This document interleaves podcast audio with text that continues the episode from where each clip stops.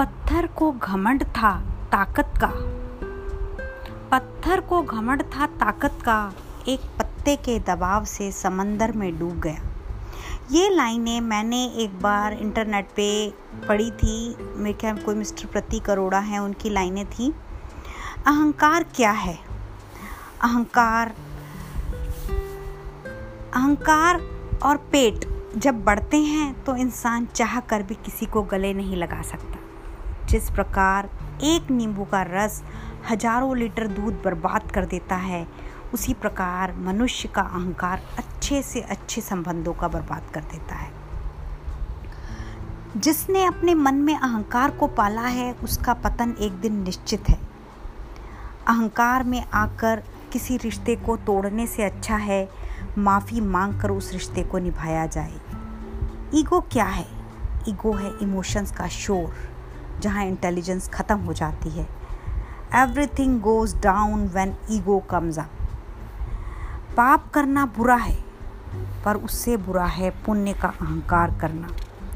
परिवारों में हम अक्सर देखते हैं तो क्या देखते हैं कि बिना बात का कलेश का मूल कारण अहंकार ही होता है। अपनी गुण और श्रेष्ठता पर घमंड करना ही ईगो है एरोगेंस है।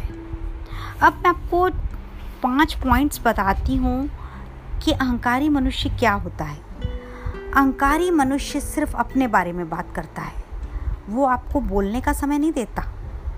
दूसरी बात है, अहंकारी व्यक्ति कभी भी उसको अपनी गलतियाँ नज़र नहीं आती। ना ही उसको किसी सामने वाले की कोई अच्छी बात नज़र आती है। उसे हमेशा दूसरों की कमियाँ नज़र आती हैं। और तीसरा पॉइंट ये है कि यदि कोई इंसान मेहनत और सफलता से अगर कोई सक्सेस पाता है तो उसको कभी अहंकार नहीं आता। तो अहंकार किसे आता है?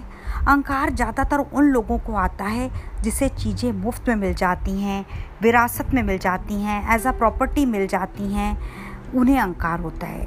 ज़्यादातर आप अमीर लोगों के बच्चों को या पॉलिटिशियंस को या कोई सेलिब्रिटीज़ के बच्चों को देखते हो जिनको कि जबकि उन लोगों को, उनके पेरेंट्स को अहंकार नहीं होगा, लेकिन बच्चों को होगा, क्योंकि वो चीज़ उन्हें बिना मुफ़्त में मिली है।